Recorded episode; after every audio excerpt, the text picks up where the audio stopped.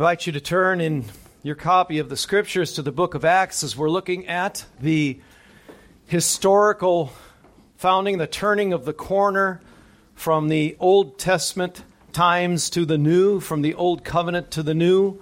And now we're seeing Christ in his finished work in the Gospels, and beyond that, we see him ascend to the Father, and we see the new church age, as it's referred to, an age which we continue to live in to this day. The planting of the church of Jesus Christ, the bride of Christ. And we've been following along the Apostle Paul in this latter half of the book of Acts as he's taken the main stage from Peter and John. And we've been looking at chapter 25. Last week we looked at uh, Paul's appeal to Caesar. There's a new sheriff in town, so to speak. Felix is gone, he's been deposed. He had been a governor for quite some time. Uh, he had his problems, as we saw. He was greedy. He thought that maybe he could uh, extort some money, sort of tacitly, from Paul. Thought that he could curry favor with the Jews by keeping him locked up for two years. But he was a wicked governor, and he's replaced now with something of a new, fresh face in, in Governor Festus. So Governor Festus shows up on the spot. He's new. He does his due diligence. He goes to Caesarea, the, their capital in the province of Judea, where all of the Roman soldiers are, are have their headquarters there. And he's gone up to Jerusalem to meet with the Sanhedrin, the powers that be among the Jews at the time so that he could sort of get his feet wet with this new governorship. So he's new. And so we take that into account when we see the things that are honestly frustrations for his for him rather. The frustrations he's he's marveling because this man has been kept in prison for 2 years. And now I show up and I'm handed this case I've had this man Paul come before me, and quite frankly, I can't find any charges. But he appealed to Caesar. I gave him the option to go to Jerusalem to face the charges there from the Sanhedrin, and he chose instead, according to his Roman citizenship, which they all had the right to do, those that were being adjudicated, to stand before Caesar, Caesar to be heard. So Paul appeals to Caesar. Festus says, You have appealed to Caesar? To Caesar, you will go. And now we see someone else show up.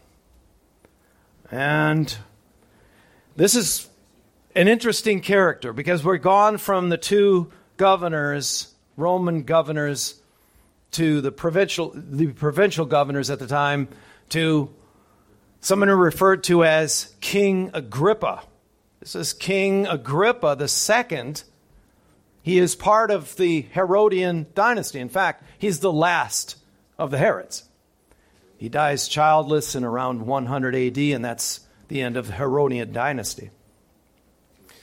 So he's not only going before Agrippa, he's going before the woman that he brought with him, and we'll, we'll look at who this woman is and her name is Bernice.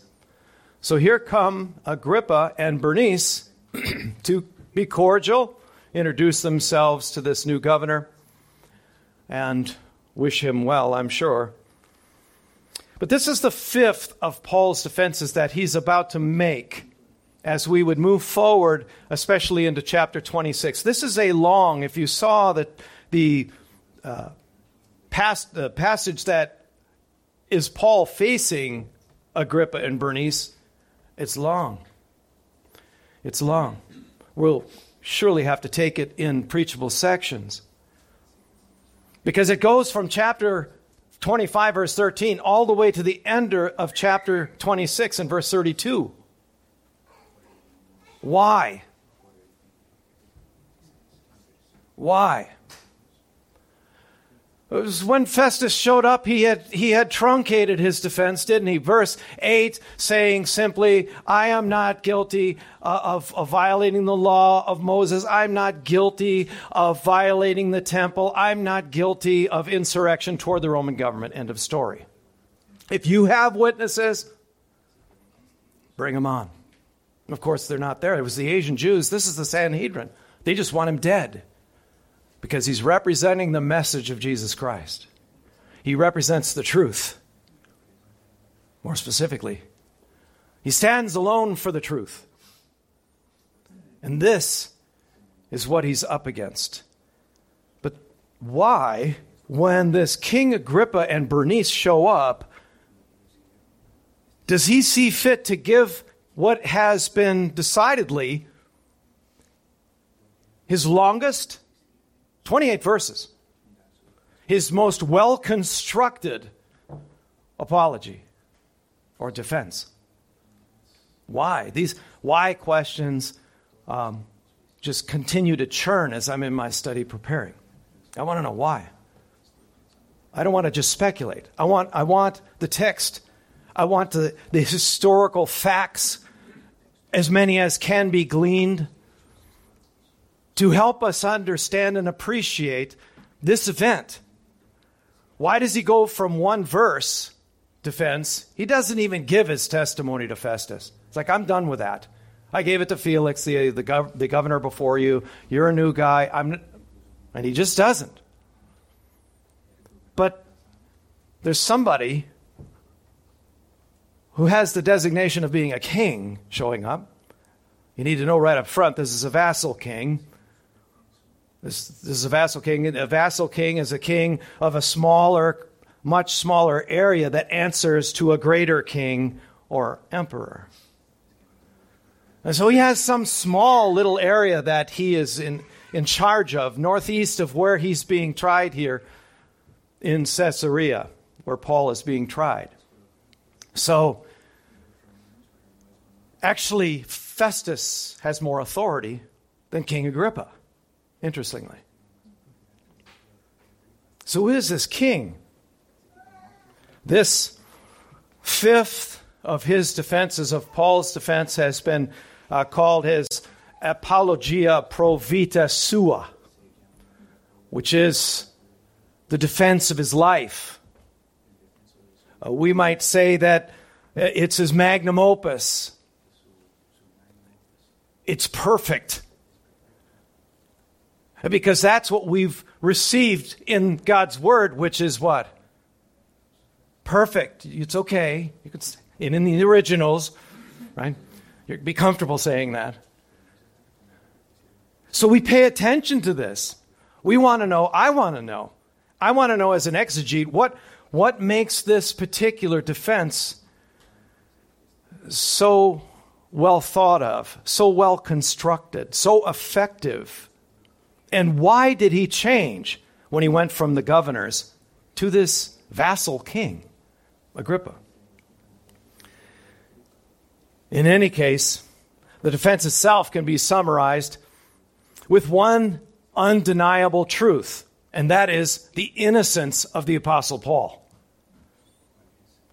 Actually, all of his defenses have shown that. And to and by the time we get through verse or chapter 25 rather, we'll see three important categories of people, three people groups as we look at the demographic that's all assembled there to listen to him. We see the innocence of, that, of the apostle Paul that was proven in these three groups. First of all, the Roman government.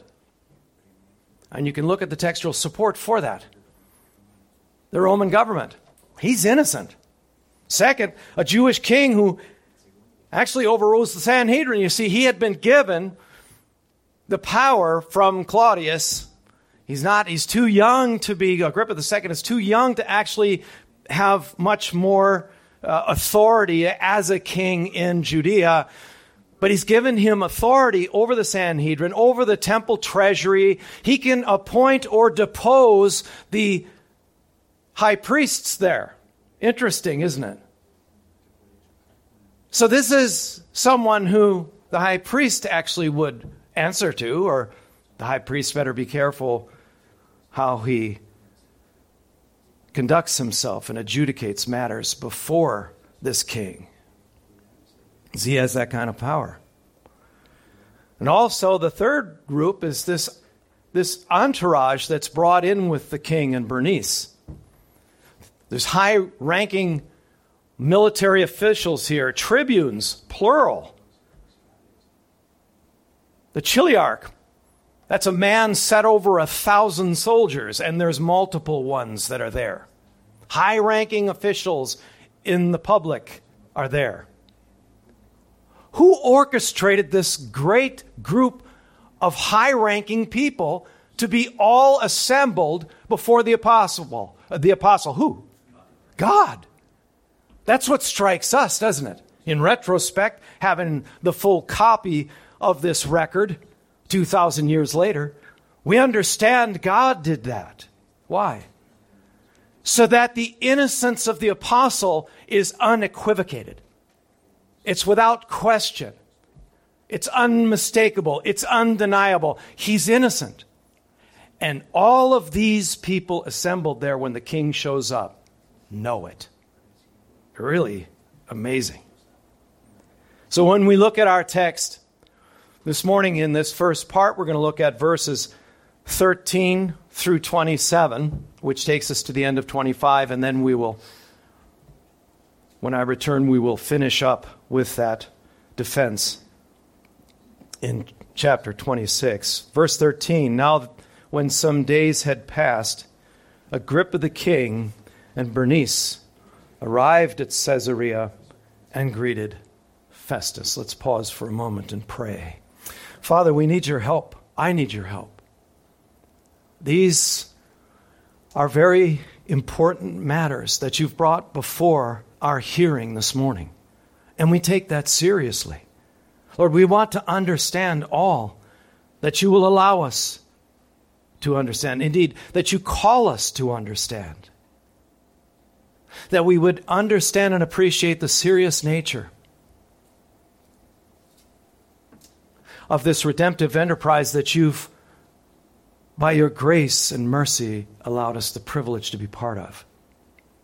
Help us, Lord. Help us in our understanding as we look forward now in this narrative. In Christ's name we pray. Amen.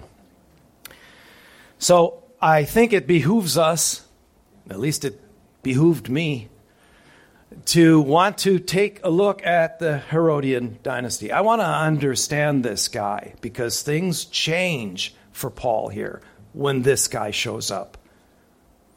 Something's different. Well, when you start to look at the Herodian dynasty itself, it's as old at this point in time as the Roman Empire. Indeed, it began even before it became an empire. It began when it was still a republic, but it's growing strong. It's growing strong in its influence all the way back to Julius Caesar. He's actually not the first emperor because they don't take that moniker until Octavian in 27 BC, which is the official start of Rome as an empire. Okay? So it starts even before Herod the Great. You're familiar with his name. His father, Antipater II, had great influence with Julius Caesar. And so Antipater is the first one we want to look at, look at, but even what's important also is to look at even before this period of time, uh, around the 70s to 40s BC, from the period of about 140 BC to 37 BC, leading up into the Roman period, the Roman era of the Roman Empire and their power growing the ones who ruled Israel were the Hasmoneans. It was the Hasmonean dynasty. They were Jews. It was a Jewish ruler at the time that sat on the throne. And so that comes into play. It becomes important when you start seeing how the relationship with the Jews is infected, or Freudian slip, it actually was infected, was affected all the way down to our Agrippa in the text this morning. What did they think of these people? Well, we look at this Antipater. He was actually an Idumean. That means he's of uh, Edomite descent. What do you suppose the Jews thought of the Edomites? The Greeks and the Romans at the time, this is from uh, 140 on, as I said, uh, regarded the Edomites, and they really referred to the whole area of Palestine as Idumea, because it was when, after the Roman conquest, the Edomites infiltrated the whole area. And so this particular man, this father of Herod the Great, was of Idumean descent. And so was his son then, obviously, Herod the Great. So, what do you suppose the Jews thought of this man? Now, these are Jews. Antipater, Herod the Great, all the way down to Agrippa II, and all of the relatives that come off of that family tree. They're, they're Jews. They're Jewish, but they're Roman patriots at the same time. They're allies of Rome. That's why they're allowed to be on the throne. But you can imagine how that gets over with the Jews. So here you have Antipater who gives birth to Herod the Great. Herod the Great, of course, was from 440 BC to 4 BC. The Roman Senate, by the advice of Antony, Mark Antony, and Octavian, who would become the first emperor, were the ones who appointed Herod the Great to be what they referred to as the King of the Jews. It was because he demonstrated himself so powerful to uh, quell oppressions when he was younger under his father Antipater II. He could he was quelling all of these uprisings that tried to resist the power of Rome as it's the, the hegemony as it's moving now into Israel. And they would quell that. They represented Rome, but they were Jewish by family, by origin.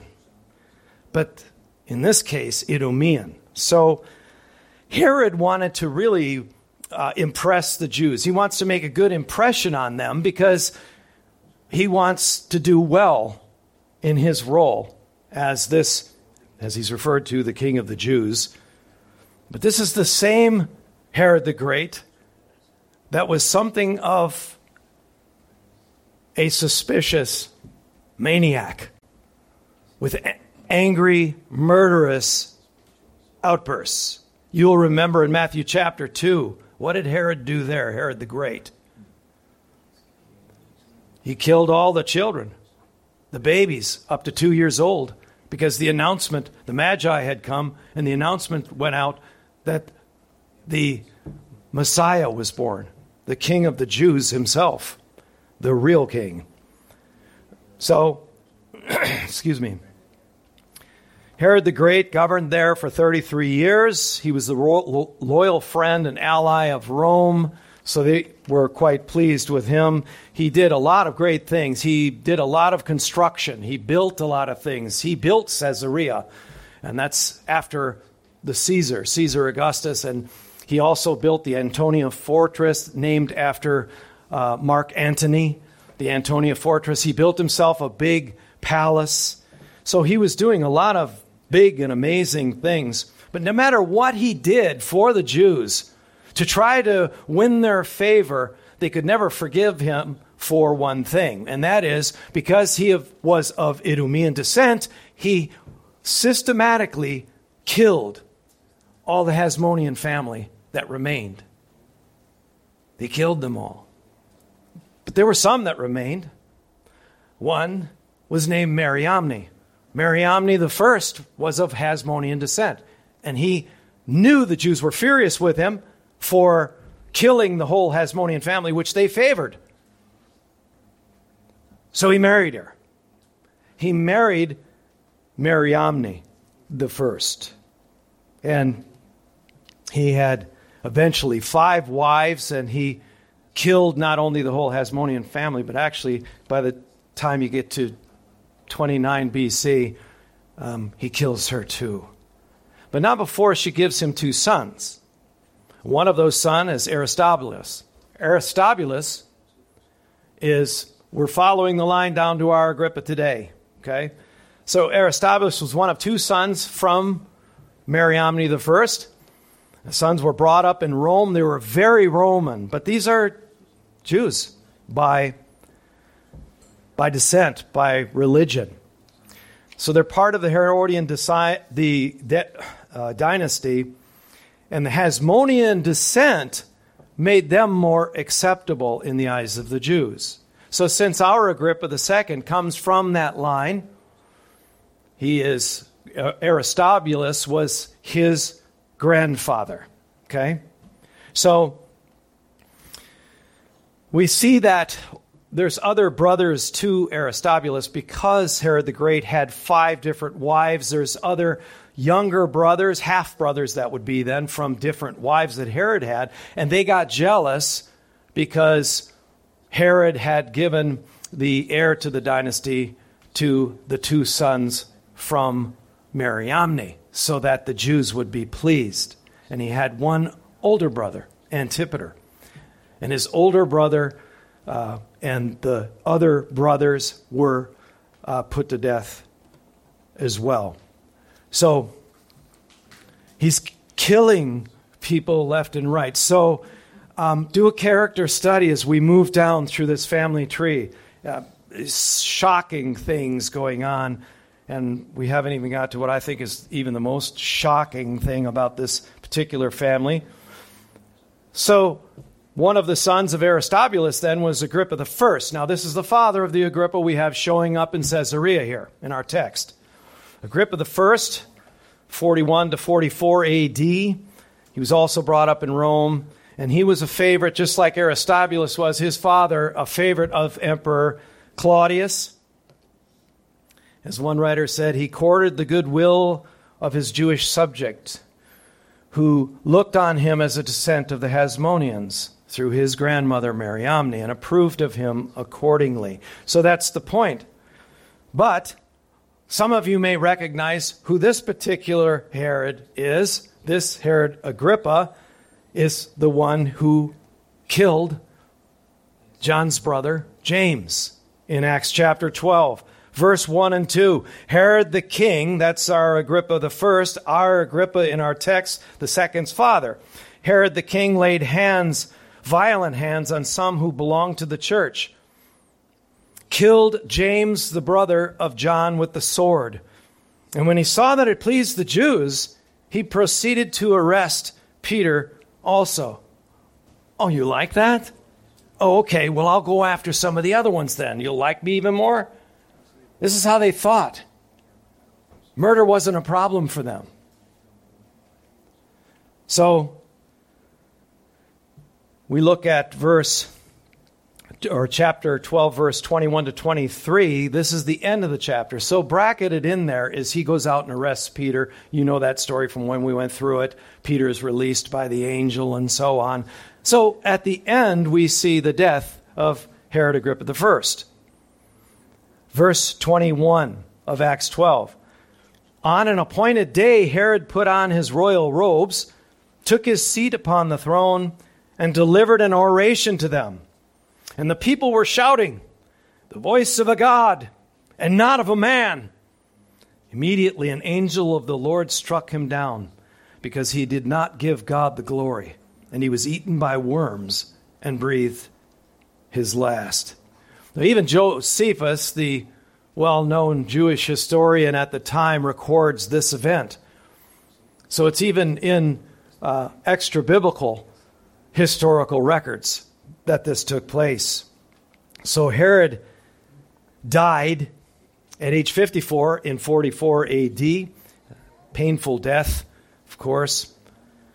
But what's striking is the level of arrogance that we see now that's coming down through this particular family line. So what do we have? Let's start looking. Let's start let's start looking at a profile here. We've got the the murderous insanely suspicious Herod the Great, and now we have uh, his grandson Agrippa who is killing the apostles and also locking them up and who is so arrogant, he's struck dead on the spot. That must be some high level of arrogance. This is rife in the family. I mean, this is a family trait. He had his son, Herod Agrippa II, and two daughters. The two daughters are Bernice and a, another daughter that who you're familiar with, and that's Drusilla. You remember Drusilla was married to Felix. And we went through her whole story. So Bernice and Drusilla, if you haven't put this together yet, are Agrippa's sisters. So Herodias is one of his daughters. You remember Herodias from Acts or from Matthew chapter 14 where John the Baptist is killed. So he's the da- she's the daughter of Aristobulus and sister to Herod Agrippa I. She married two of her uncles. First, Herod Philip, that's mentioned in Matthew 14, verse 3. Then Herod Antipas, the tetrarch, also mentioned the Herod who had John the Baptist beheaded at the behest of Herodias when Salome did her famous dance. So, incest is what we're seeing here.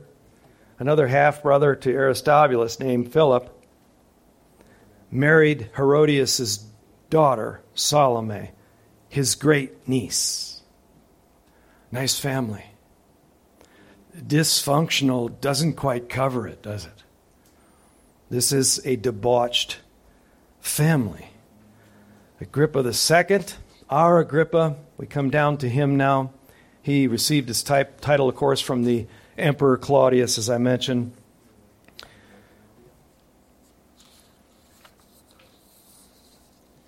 The um, one of the commentators said that the Talmud reports that his mother took profound interest in the Jewish religion. And some of this interest may have rubbed off on him. Agrippa II, in fact, was looked upon by Rome as an authority on the Jewish religion. Now, why is that important to our text, do you suppose? Maybe we're getting a handle on his motive, not just to say hello to the new governor, Festus but this is the expert on Judaism. Could it be possible that he is coming because he's intrigued? Just like the Herod before him was intrigued with Jesus when Pilate sent him over to that Herod. Intrigued because these men are Jews. And so in this case, the one the man that's locked up, the apostle Paul, has got an issue that Festus can't quite understand. It's incomprehensible to him. He's looking for charges, civil charges. Give me some sedition. Give me some insurrection, something. You don't have anything. This is a man, he explains to Agrippa, that's coming up, that believes in this Jesus, who he says died and is alive again. And you can almost see him shrug his shoulders. Like, what am I supposed to do with that? He's a polytheist. He believes in multiple gods. He's a Roman. He's a Roman official. But God has a titular king, a vassal king, show up with intrigue, just like he did with Jesus. Watch what happens as we go further here. So his mother really, really was deeply interested in Judaism, so we can imagine understood the scriptures well, the Talmud itself reporting of this interest. So, Bernice. Bernice was born uh, a year later, after Agrippa II, actually, in 28 AD. Uh, before she started cavorting with her brother, Agrippa, she had been married to her uncle, Herod of Chalcis. Uh, by the way, she was 13 when she was married to him. When he died in AD 48, she went to live with her brother, Agrippa II, engaging, as has been reported, in an incestuous relationship with him. And she, she would go from one person to the next she went. She even had a a brief tryst with uh, Titus from the Vespasian family. And Titus before he was emperor. He's the conqueror who destroyed Jerusalem in 70 AD. There was so much bad of a bad vibe with this Bernice that he finally dumped her. And when he got rid of her, she went right back to Agrippa, her brother. So she travels with him. I mean, the soap operas can't come up with this stuff. The more you dig, the more muck you find. So you're stuck with the question, why? Because every bit of the scriptures are purposeful to us. I want to know why. I want to know as much as I can about this man. And the more you dig into his life, the more you begin to develop your own intrigue. She had married, Bernice had married a, uh, a Cilician king. She deserted him, returned to her brother. As I said, went to Titus, abandoned, he abandoned her. She went back to.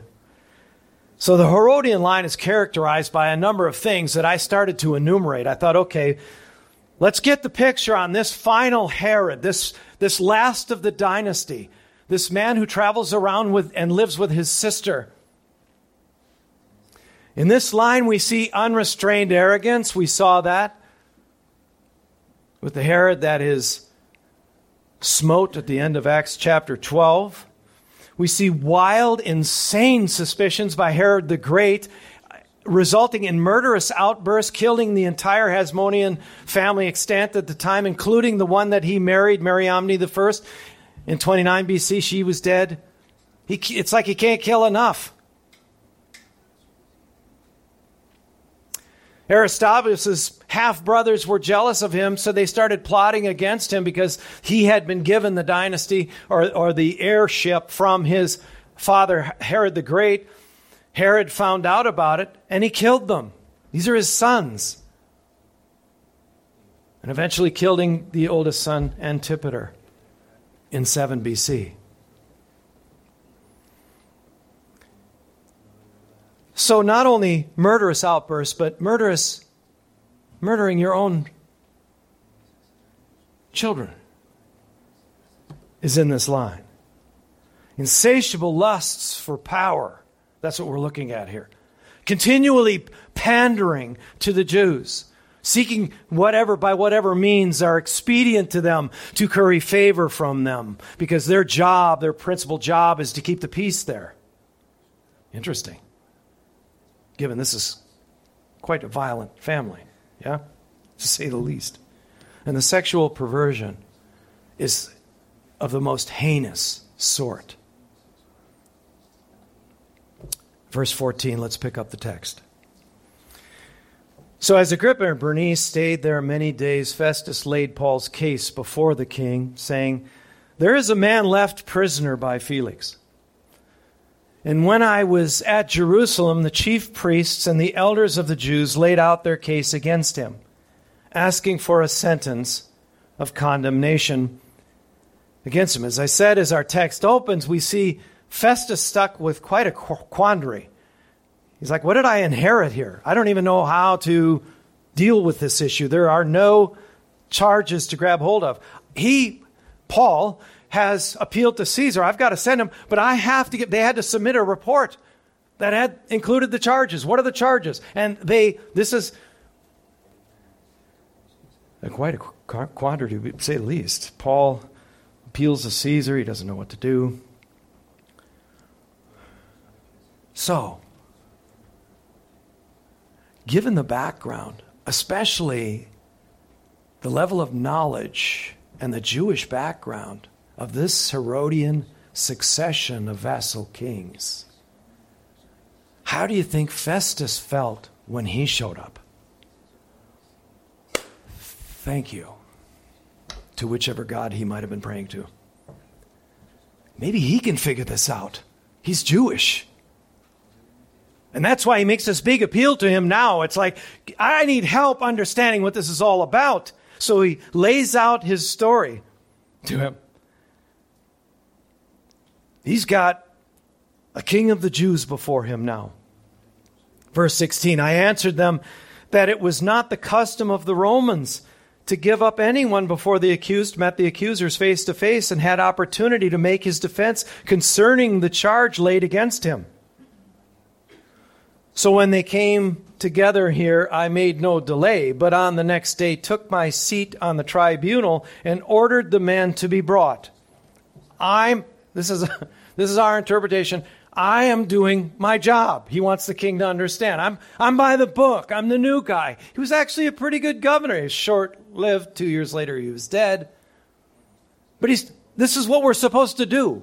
Verse 18 When the accusers stood up, they brought no charge in his case of such evils as I supposed. Important. Important language there. What do you suppose he means by that? What charges do you suppose Festus supposed? Give me some good old fashioned sedition. Give me some insurrection, something. Even Claudius Lysias, the tribune that first brought him in custody, you remember? Said, "Hey, aren't, aren't I thought you were the Egyptian, this this this insurrectionist for real that had 4,000 that raised up to overtake the Roman government. Now here's some this is a legit charge. He escaped. He didn't get away. Actually, it was Governor Felix when, who, who quelled that whole uprising, but the Egyptian got away. And so Lysias is thinking, Are you the Egyptian? This is how they think. This is how they think. But so he's supposing something like this. It's like, but but there's no charge. There's no there's no charge even for when they came down and said, you know, it's sedition. He's he's creating these riots. And remember, Paul just said, hey, bring my accusers. Where are they? Because it was the Asian Jews that accused him, remember? They didn't come down. Why do you suppose that is? But the Sanhedrin wanted it stopped. They thought they could get him with the 40 that took the vow to kill him. Didn't work, did it? Providentially, I love the just the small and quiet means that the Lord demonstrates his greatest might with. He has Paul's nephew overhear the plan. Tells Paul, Paul's like, well, tell the centurion.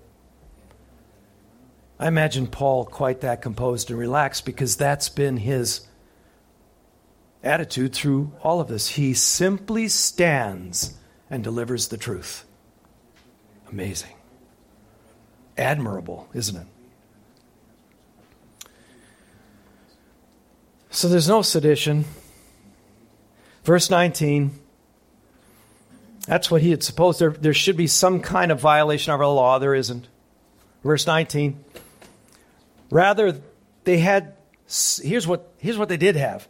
Rather, they had certain points of dispute with him about their own religion and about a certain Jesus who was dead, but whom Paul asserted to be alive.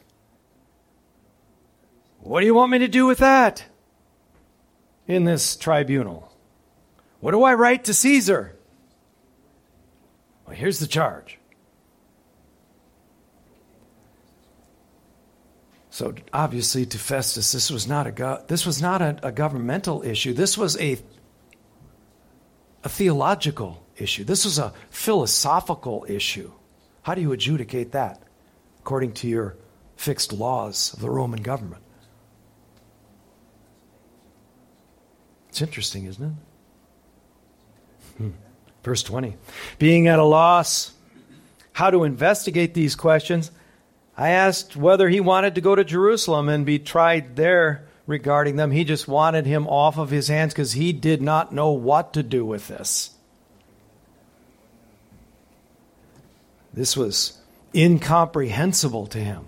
He couldn't comprehend it. He, it's, it's pointless to have a Roman governor trying to solve this problem or come up with any kind of a report. He's essentially confessing his total inadequacy with what to do here. But now he's got the Jewish king.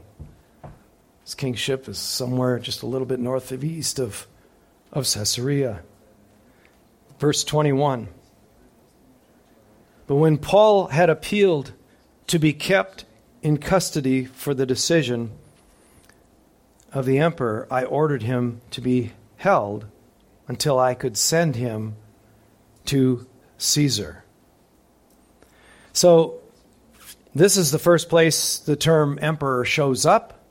It's one of only two places in the entire scripture, in the entire New Testament, where it shows up here and in verse 23. We'll hear it again. What is this word? It's the term Augustus in Latin or Sebastin in Greek, which means venerable or imperial. So now that they're getting more powerful, they're, they're giving these grander and more uh, uh, highly venerated titles. And so that's what that word means. Uh, the first one, as I mentioned before, was given as an honorary title to Octavian. So they refer to Octavian as Caesar, Augustus, the emperor, Caesar. Or, uh, yes, the emperor Caesar Augustus. But his real name is Octavian. And so that's the reason. So this word Caesar is uh, Caesar in the Greek, and it's just a name for a prominent family. That's why Julius Caesar took that moniker, that title. He was of a prominent family as uh, they're growing in their power, in extent in the Roman Empire. But now we see something new, and that's this word emperor.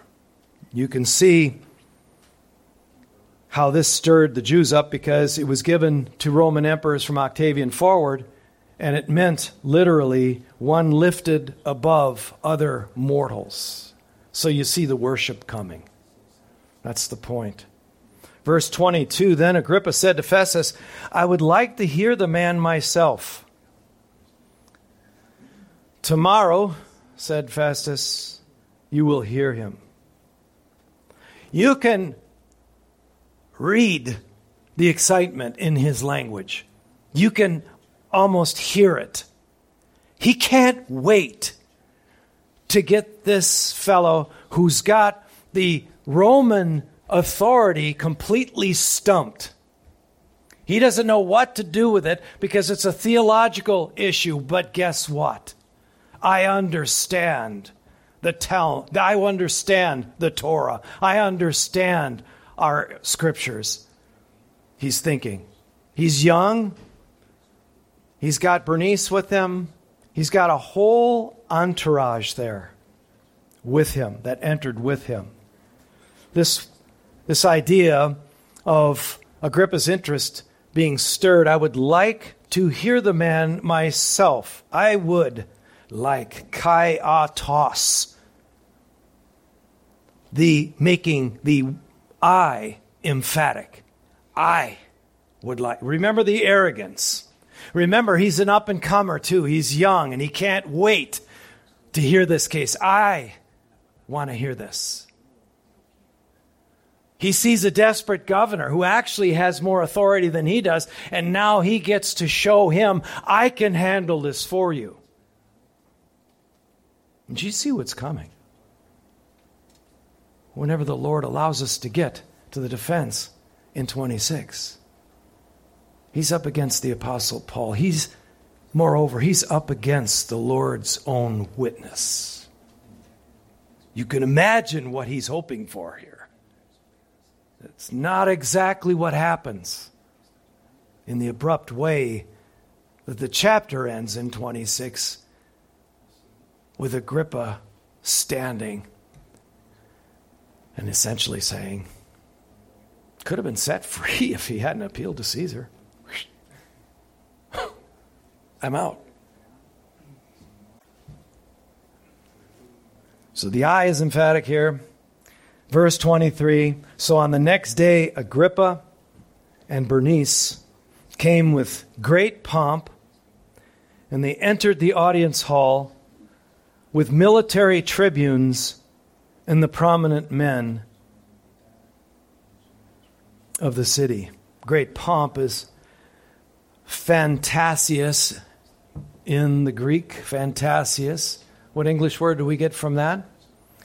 Fantasy. I think this is our human writer Luke having some fun. Wow, look at all this. It's fantasia on foot. You need to put your mind there because of what the Lord is orchestrating here now. Imagine such an entourage. As I said, military tribunes, plural. These are high, it's like having a, a group of uh, military generals coming into the room, high ranking officials from the city. Great pomp. It means an appearing, a show of magnificence. It goes beyond, really, his station in life, if you think about it. He's a young guy cavorting with his own sister, and he's got some little spot that he oversees, and the governor himself overrides him. It's a brilliant display, a splendor. This is an ostentatious display. Look, you know what it reminded me of?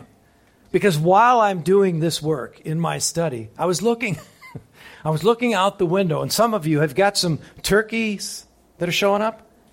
You know what the toms do? So we've got a whole herd of turkeys walking across the yard and the toms stop and flush out their feathers and they flush out their side feathers and they're strutting. They're right? Am I, am I wrong? They're strutting. Look at me. That's King Agrippa. Look at me. It's like a peacock. Look at me. Look at me. It's a show. It's a pretentious,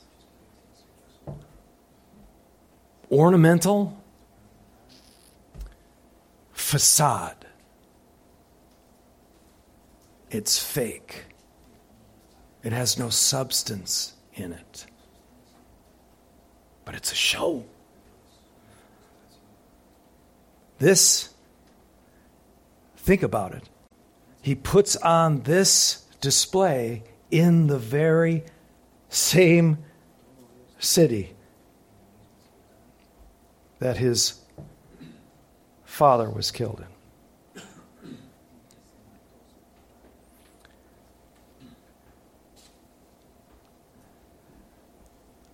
So we've got tri- tribunes, the chiliarchios, and we've got this pretentious display of Roman pageantry going on. And of course, it was deliberately intended to intimidate anybody who stood before them. They wanted to impress at the moment of their entry, they wanted to show who they were. It was to elicit reverence and awe.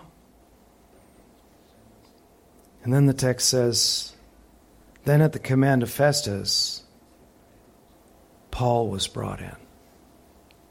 What a magnificent contrast.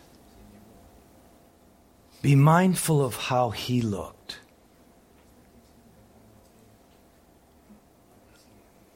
Two years in house prison, in chains. We know what he went through as we followed him all through his three missionary journeys being stoned, being locked up, pulled apart by stocks, beaten. What did he look like? So he shuffles in. All you hear are the sounds of the chains. Mm-hmm. This little bow legged, beaten, bedraggled man comes shuffling in. Scruffy, wear worn, disheveled. Let's simply say that truth does not need any kind of a show. Truth does not need ceremony. Truth does not need embellishment. Truth does not need garnishment. It would be a classic case of gilding a lily. And so God glorifying himself by giving truth to this hobbled, addled, broken little man who's all alone, save for his chains and perhaps an accompanying jailer. Verse 24 And Festus said, King Agrippa and all who are present with us, you see this man about whom the whole Jewish people petitioned me, both in Jerusalem and here, shouting, He ought not to live any longer. Picture in your mind the contrast. You see before you this man, this broken, hobbling man. Oh, so dangerous, isn't he? Oh, so influential.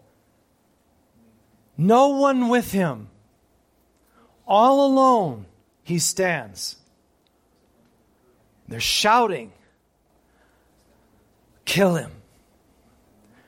Kill him! If it makes you mindful of someone else, I think it was intended to. Who inherited this mantle? They're both gone now.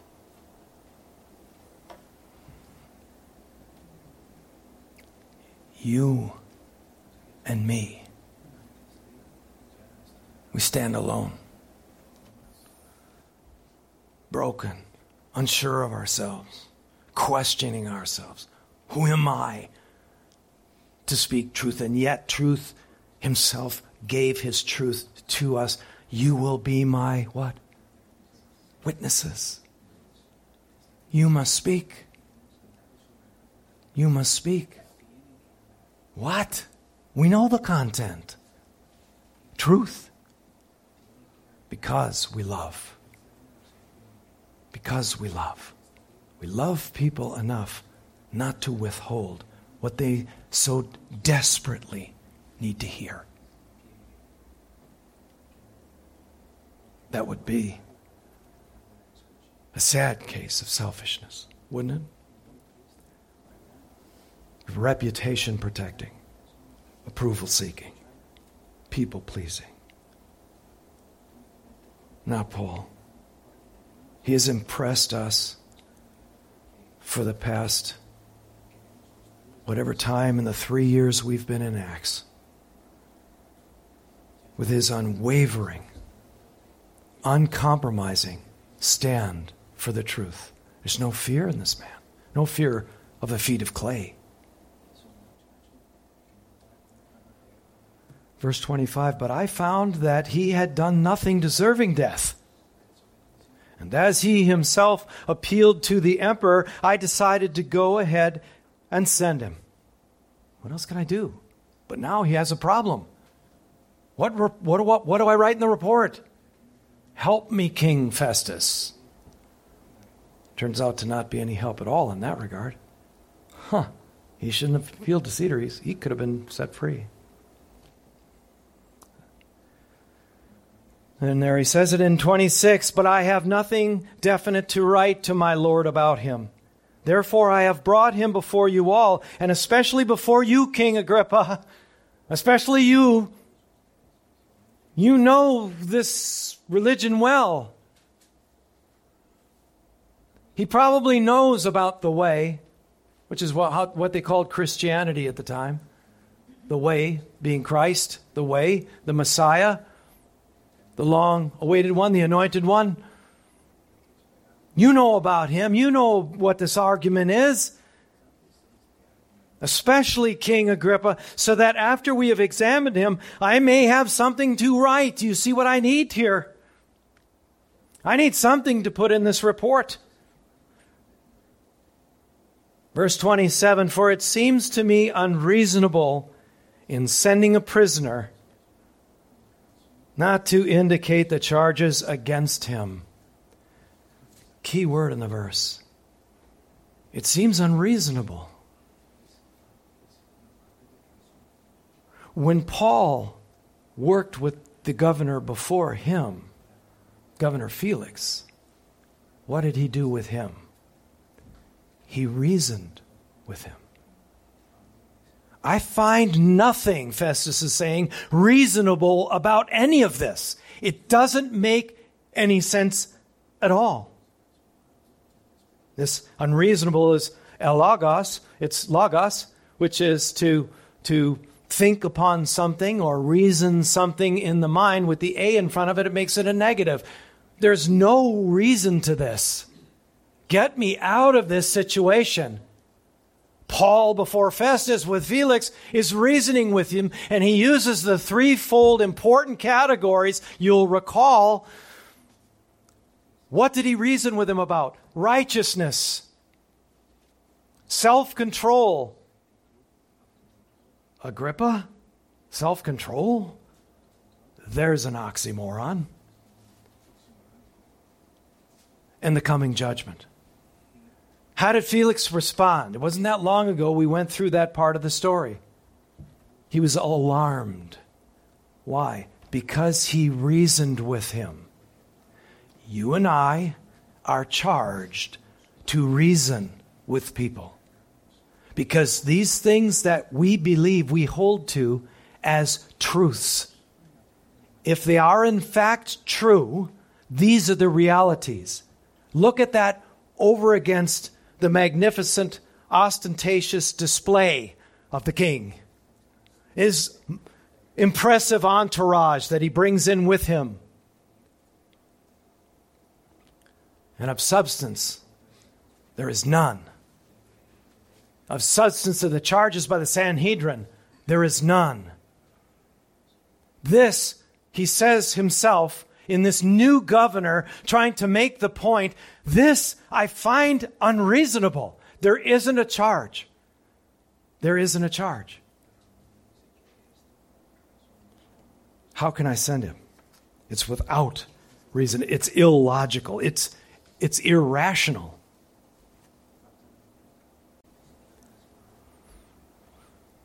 As we close, it reminded me of the the beautiful crimson plume on the top of the Roman's helmet. If you don't know what that looks like, you can look at the beautiful artwork of my wife as she painted that when I went through the various armor pieces of the Roman soldier. Why do you suppose? What good is that to defend against a sword? What is that an offensive weapon or defensive? That plume that crimson plume, what's it for? It's to impress, it's to intimidate. They look taller, they look gr- more grand. They more, look more impressive, more imposing as they would march together against an enemy with these plumes in the air. That's, that's King Agrippa and his entourage. What did he need to bring all of them for? To intimidate, to impress. Why? Why is that necessary? Because there's no substance to the man. There's no truth in the man. All there is is debauchery in him. All there is is what he can manipulate. All there is it with him is what his flesh desires. Same with Felix. So, when presented with reason, because it's actually, in fact, true to reason with someone and saying, of righteousness, you are incapable. Of self control, impossible. And yet, there is a coming judgment. We reason with the truth, but we do so like Paul, like Jesus often standing alone. If you yield to the desire to have a group with you, an entourage, you'll compromise somewhere. The truth often isolates. Often often you stand alone. Often falsely accused. Often disliked or worse. But that's why we're here. We're not here for a great show.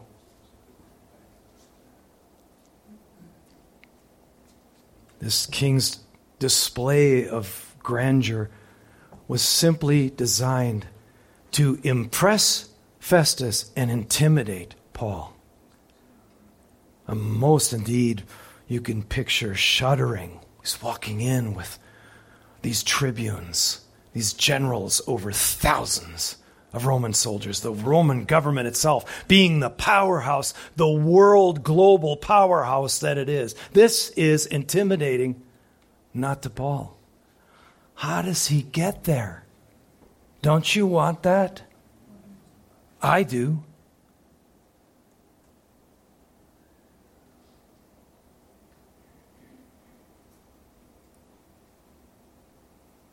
You got to be ready for people not to like you. You take the care of souls seriously and speak the truth reasonably, you will be disenfranchised even from your own family members in many cases. They don't want to hear it. They didn't want to hear it from Paul. But you see something here in this story as we finish? That objective that I'm sure King Agrippa is used to, the whole family line that he comes through, they've enjoyed that intimidation factor throughout the entire dynasty, nearly 150 years worth. It backfired. Because who stands out as most impressive here? Was the show impressive? What was impressive here? Here is Satan marshaling all the corrupt forces that he can possibly marshal together. Not just King Agrippa and Bernice, but the tribunes, leading men in the city. He's got an whole entourage standing there. There's no grandeur on display when truth itself hung from the cross. His name was, was Jesus Christ. What kind of a grand display was that? You see truth in its most raw form, its most graphic, its, its most head shaking, hideous. And yet, you see at the same time the sublime beauty in the bloody brokenness of the sacrifice of Christ. That conjures up a type of, of beauty that glorifies God, His Son broken and bleeding on the cross. Because it's truth. That's why. Because it's truth. So sometimes your words sound like, don't talk like that. Don't, don't be so biblical. You see? Smooth it over a little bit for me. Round off the edges, will you? How long are you going to be? Are you going to talk about this every time we get together? Because I don't like it.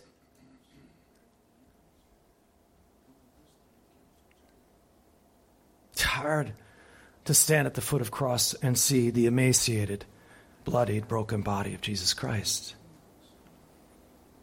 But that steals the show in Paul's case, doesn't it? Because he represents Christ in the moment that he stands for the truth.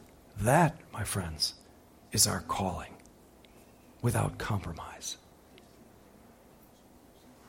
No pretense there. Just the harsh reality of what it cost God to rescue a hell bound humanity. Will you stand for him? Will you speak the truth in love when called upon to do so? That's the question. And eternity hangs in the balance. Let's pray. Father, thank you so much for what you so generously give us. I thank you, Lord, for not only the account of Jesus Christ, our Savior, and all that he endured, but the ones that came after him Stephen, Peter, John, James as he was martyred, and now Paul. You've given us many examples, Lord. And our call to be ready in season and out of season, to be faithful to our apologetic, to speak the truth, to reason with people before it's too late. Help us to do that, O Lord.